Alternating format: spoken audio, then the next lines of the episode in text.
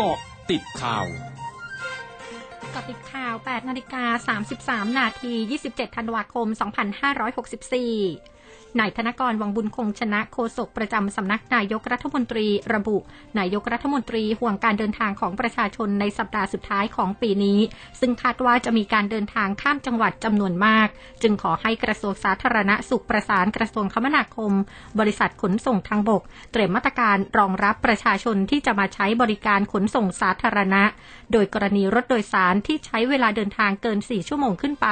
ควรมีการตรวจ ATK พนักงานขับรถพนักงานบริการและผู้โดยสารก่อนขึ้นรถทุกคน และต้องสวมหน้ากากอนามัย หรือหน้ากากผ้าขณะใช้บริการที่สถานีขนส่ง และบนรถโดยสารตลอดการเดินทาง นอกจากนี้ยังมอบหมายให้กระทรวงคมนาคมเตรียมรองรับการเดินทางตั้งแต่วันที่ 29 ธันวาคมนี้ ถึง 4 มกราคมปีหน้า ติดตามการใช้เส้นทางจราจรทางถนนให้มีความคล่องตัวไม่ติดขัดด้วย ทั้งนี้นายกรัฐมนตรีหวังว่าปีนี้จะลดจำนวนการเกิดอุบัติเหตุ และลดความสูญเสียชีวิตและทรัพย์สินของประชาชนให้มากที่สุด นอกจากนี้นายธนกรเผย นายกรัฐมนตรียินดีกับทีมชาติไทย เข้ารอบชิงชนะเลิศในการแข่งขันฟุตบอล AFF ซูซูกิคัพ2020 ที่ประเทศสิงคโปร์หลังเอาชนะแชมป์เก่าอย่างเวียดนามด้วยคะแนนรวม 2 นัด 2 ประตูต่อศูนย์โดยจะไปแข่งกับอินโดนีเซียในวันที่ 29 ธันวาคมนี้นัดที่ 1 และวันที่ 1 มกราคมปีหน้านัดที่ 2 พร้อมเชิญชวนชาวไทยร่วมเป็นกำลังใจให้ทีมชาติไทยด้วย โรงพยาบาลปากเกร็ดเปิดให้ประชาชนทุกพื้นที่เข้ารับบริการฉีดวัคซีนโควิด -19 เข็ม 3 ด้วยวัคซีนไฟเซอร์แบบ Walk-in วันนี้และวันพรุ่งนี้ เวลา 8 นาฬิกา 30 นาทีถึง 12 นาฬิกา โดยมีเงื่อนไขจะต้องเป็นผู้ที่ฉีดวัคซีนแอสตราเซเนกา2 เข็ม หรือสูตรไขว้เข็มที่ 1 วัคซีนซิโนแวคเข็ม 2 แอสตราเซเนกา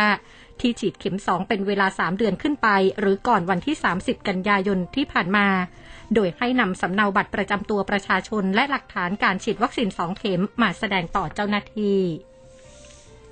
กองจัดการคุณภาพอากาศและเสียงสำนักสิ่งแวดล้อมกรุงเทพมหานคร รายงานสถานการณ์ฝุ่นละออง PM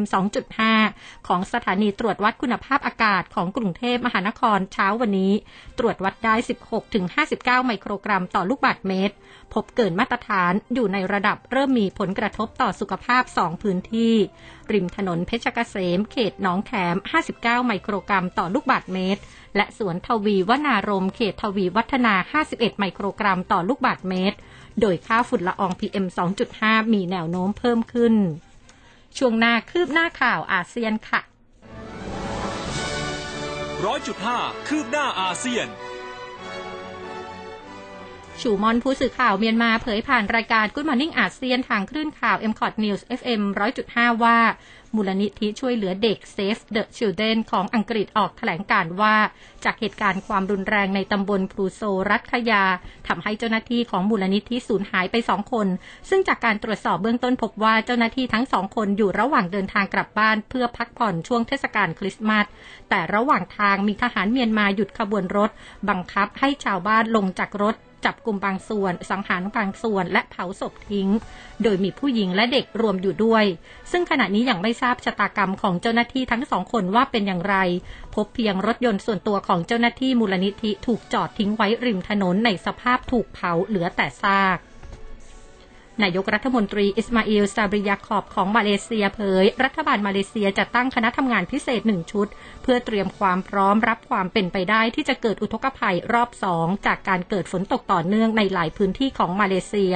ซึ่งจะประชุมนัดแรกวันนี้ รวมทั้งคณะทำงานพิเศษชุดนี้จะตรวจสอบการฟื้นฟูพื้นที่ประสบภัยน้ำท่วม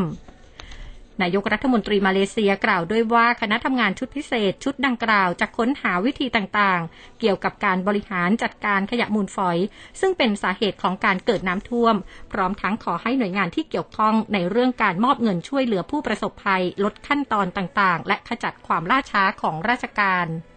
ทั้งหมดคือเกาะติดข่าวในช่วงนี้ภัยรัญญางานสถินรายงานค่ะ